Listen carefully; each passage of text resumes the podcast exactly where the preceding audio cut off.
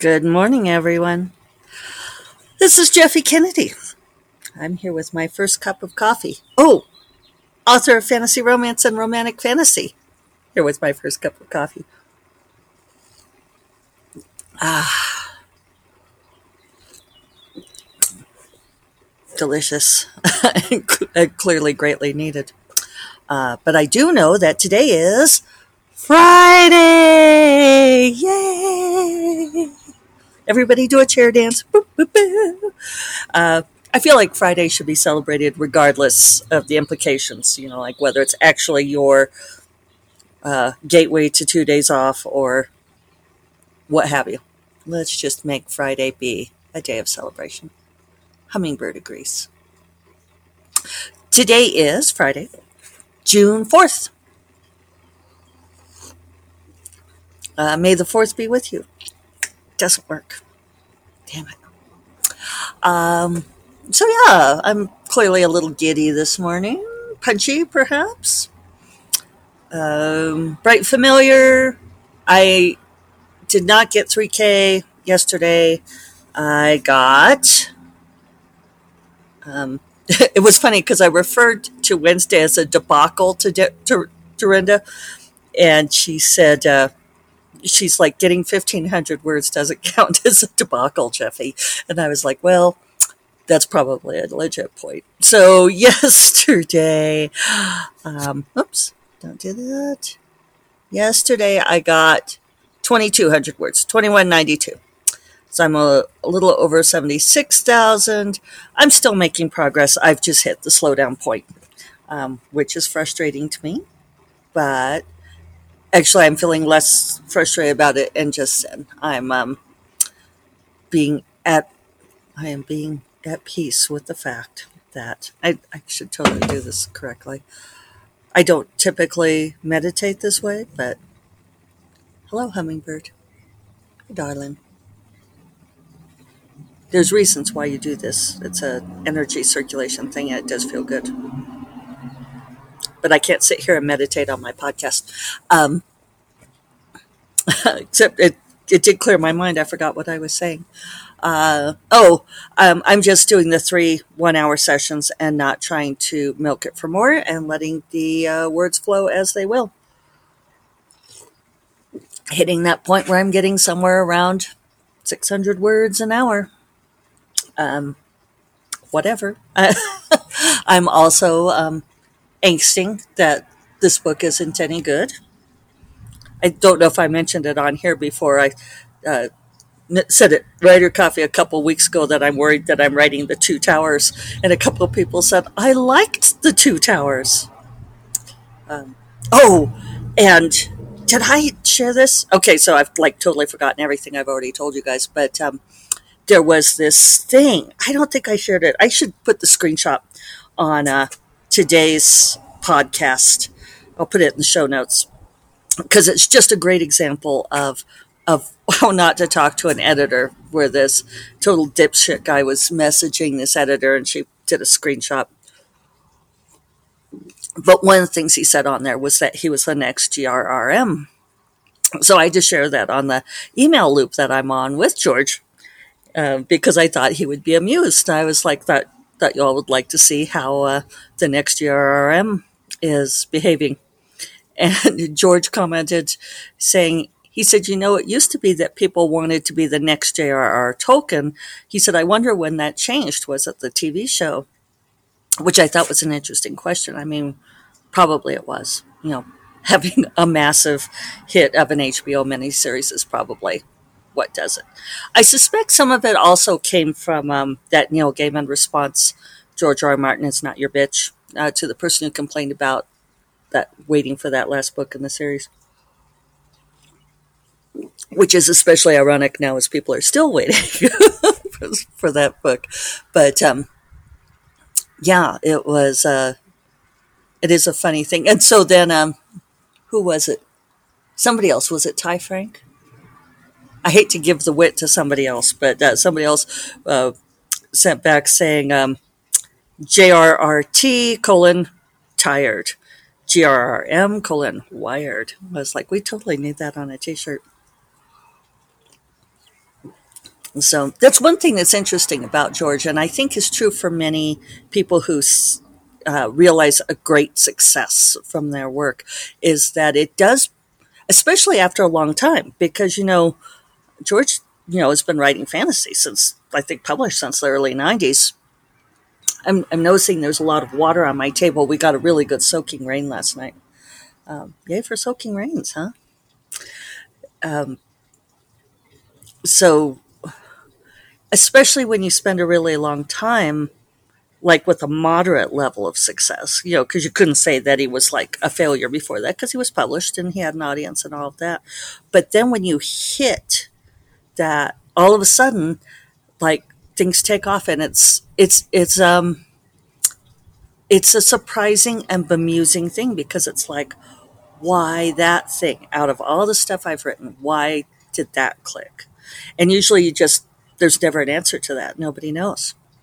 Which is why comes back to that whole thing with the people who are like, I can teach you how to be the next GRRM, or I could teach you how to write the breakout novel. That's exactly how he sounds too. Um, very much like Kermit the Frog. Uh, except that's an insult to Kermit. I take it back. Um, that the people who promise to teach those things, they don't know why stuff is a success either. And um, you know, now I hate to reference J.K. Rowling because she's turned out, you know, made such an ass of herself. But it was really fascinating to me to watch Oprah interview J.K. Rowling and ask her um, what, you know, if she ever thought that Harry Potter would be such a huge success and if she understood why it was such a phenomenon. And she said no. And she said, How about you? And Oprah said, No, I, I don't know. And I think that's the thing. The people who are always trying to crack the code on that sort of thing, I think, don't, on some level, don't believe the people who've been very successful when they say that they don't know why. They don't know why it worked. It just clicked, and that thing clicked, but another thing didn't. Um, I don't know. I guess in some ways it's it's nice to know that there is a um, mystery in the universe still. Could be Lucifer, could be the deal with the devil. I finished season one, starting in on season two. Loving. We have also been watching Condor. Have you guys seen Condor? So this is funny because Dorinda told me to watch Condor. Uh, there's a couple seasons of it, and it is a series that is based on the same story as the movie Three Days of the Condor, which is based on the book Six Days of the Condor. Uh, Dorinda and I were laughing that apparently uh, the Robert Redford movie decided that Robert Redford and Faye Dunaway, 1975, something like that, uh, they decided six days was too long, so they compressed it to three. And now it's um, decompressed again into a couple of seasons of a series. And what's funny is Dorinda started talking about it, and she said, "Well, did you ever watch Three Days of the Condor?" And I said, "No, I just don't like war movies." She's like, "It's not a war movie. It's it's about the CIA." I was like, "Are you sure?" And she's like, "Well, yes, I'm sure because I've watched it, and and I'm watching this uh, TV show the uh, that's Condor. It's on Epix, so if you like get Apple TV or Prime, uh, you can get Epix." Um, and we did the Epix subscription five dollars a month, pretty reasonable. They they let us watch like the first two episodes for free and then hooked us. But um, I was like, I just had it in my head that Three Days of the Condor was like a war military movie, and then was like, I have no idea where you got that idea, and I, I don't know, it just was in my head. So I mentioned it to David, and I said, you know, Dorinda says this show's really good, and um, and we should check it out, you know, at least try the first episode and see if we like it. Constantly looking for a series that we'd like to watch together. And I said, it's um, the same story as the movie Three Days of the Condor. And David says, Well, I thought you didn't like war movies. And I was like, Aha! You thought it, he totally thought it was a war movie too. And Dorinda is just completely bemused by this to the point where she went and did a search where she was looking for things that had Condor in it to try to figure out why David and I both had it in our heads. I think it just is because we're meant for each other. Clearly think the same way. Um, it, we have not yet solved the mystery of why David and I were both so convinced it was a war movie. Anyway, it's not a war movie, it's a CIA spy movie, and it is excellent. Um, I know I mentioned it earlier because I was talking about Brendan Fraser having gotten kind of squidgy, but making he's doing an amazing acting job playing this um, very creepy, mild, totally evil guy Mira Sorvino is in it, looking tall and gorgeous and almost unrecognizable. I keep thinking about her um, because she was one of the actresses that really dropped out of sight, dropped out of Hollywood um, because of Harvey Weinstein. Uh, she and Salma Hayek uh, are a couple, and Uma Thurman, uh, you know, all actresses that he sexually harassed and assaulted and then blackballed when they wouldn't go along. And now they're coming back and getting these great movie roles. It's like so great to see them again. Uh, but I would not have recognized Mira Sorvino. Uh, I don't know if she had work done or if it's just the way that she's changed. Uh, she doesn't have the same baby face she used to have. Um, absolutely gorgeous and so much gravitas. William Hurt is in it. Um, the the lead, the two leads, the Robert Redford and Faye Dunaway characters are fairly new people, and I don't remember their um, names offhand, but they're very good. So um, and lots of twists. It's it's gripping. It's gripping show. So we're enjoying that too. so I sort of um, went from topic to topic there, and I don't remember I don't remember how I got there. Um, oh well. If you're shouting at me and telling me I can't hear you. I do want to share with you guys this review I ran across. It just came across my Goodreads feed um, because I do have that open. I enjoy seeing people. You know, some authors are like, "Oh, Goodreads is a cesspool. I never look at it." It's like I like Goodreads. I read, you know, I it opens up. Uh, you know, I have all my tabs that automatically open when I open Chrome, and that's one of them. So I just happened to see this one, and I think it's a brilliant review.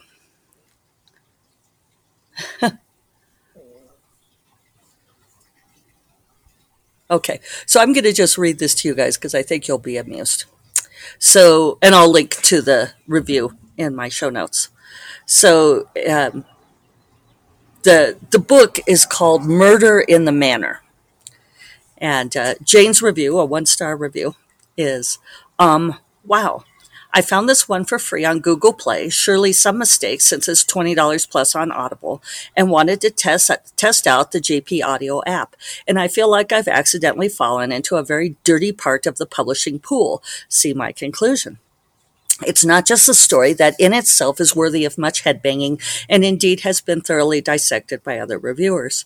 Lacey gets divorced, immediately flies to England to see the seaside town where she was ha- where she had happy memories with her dad, and within like 2 days is fitted out with a cozy cottage, an antiques business, a resident visa, my husband is American, and I don't even want to get started on how difficult it is to immigrate into the UK. But Lacey just makes a phone call, and voila, a dog, useful for the plot, and an attractive man who has the hots for her and can cook. She then gets involved in a fairly bonkers plot whereby an old lady immediately trusts her to auction the contents of her manor, which is full of priceless Victorian ottomans, and the author apparently unaware that the bottom has fallen out of the antiques market unless it is rusty, shabby chic junk, and is then found dead to the benefit of some of some entirely obvious suspects. No, what really got me about this audiobook was the narrator's delivery. Please, please go listen to a sample and then try to imagine listening to that for nearly eight hours. And I actually did because I kind of wanted to see how bad it got. toward the end, the narrator started fluffing lines and doing retries, which is fine, happens in audio narration, but she didn't bother to edit them out, and the author apparently didn't bother to check. At one point, the narrator went back a few pages and inserted an earlier bit, and her attempts at accents, especially English, and the book is set in England, were indescribable. I found myself constantly wondering what nationality Mary Sarah is. But one thing I'm pretty sure about is that Mary Sarah is no more. I, apparently, that's um. Let's see. Oh, Mary Sarah is probably the narrator, and Nancy and Fiona Grace is the author. So um, I'm pretty sure. But the one thing I'm pretty sure about is that Mary Sarah is no more a real person than Fiona Grace, and she does a little asterisk Update She does appear to be a real narrator with an acting background and has narrated a lot of books, so the audiobook quality remains a mystery. Back up.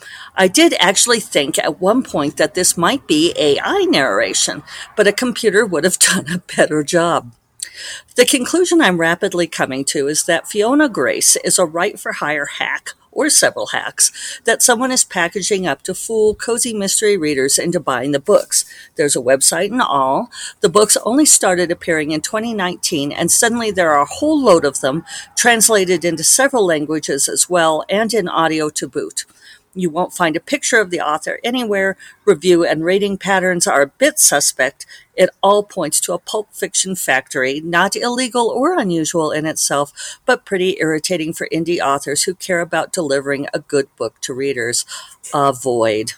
I, I should like this. I hadn't liked the uh, review but I did share it on my podcast, and I shared it with Grace because I know Grace spends a lot of time uh, having herself published books uh, with the narration, she listens to the whole thing. I mean, and it takes her a long time. And I've always been impressed at how much time she invests in that, which um, clearly Fiona Grace is not interested in doing. So I know Grace shared that on Facebook. I shared it here. I thought you all would be amused by that um, pretty miraculous review, really.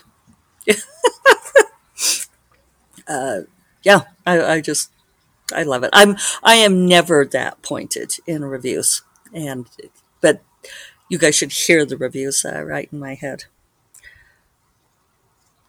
So, um, Nebula conference this weekend should be great.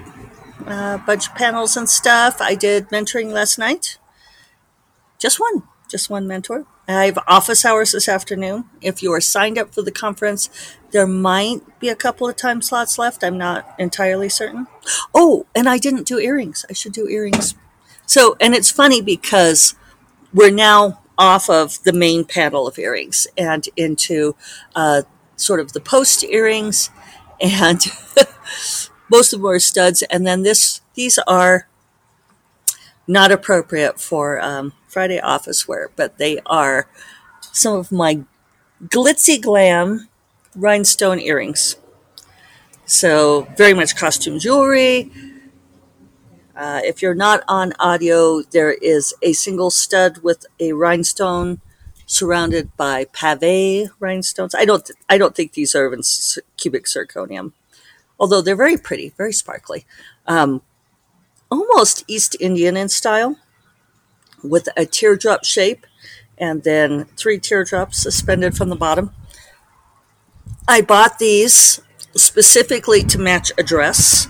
Um, that is the dress that I won for the Rita Awards when I won, when my book won. I always have to remind myself I didn't win, my book won. Uh, the Pages of the Mind.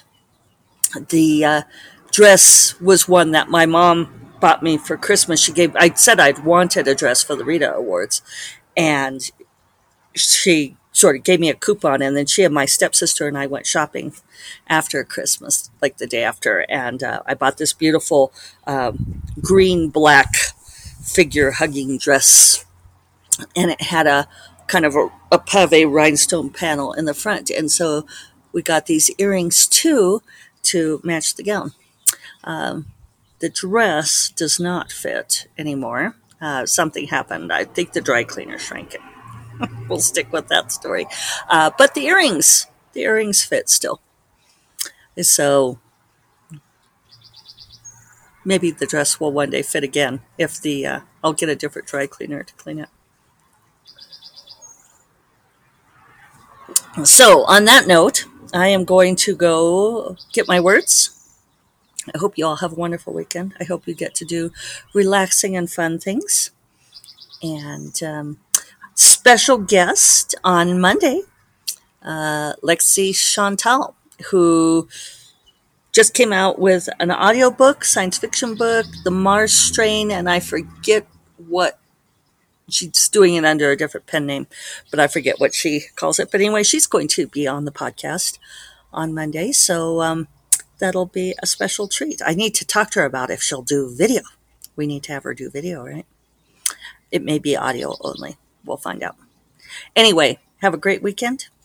I'll remind you first cup of coffee as part of the Frolic Media Podcast Network, and you will find more podcasts you love at frolic.media slash podcasts.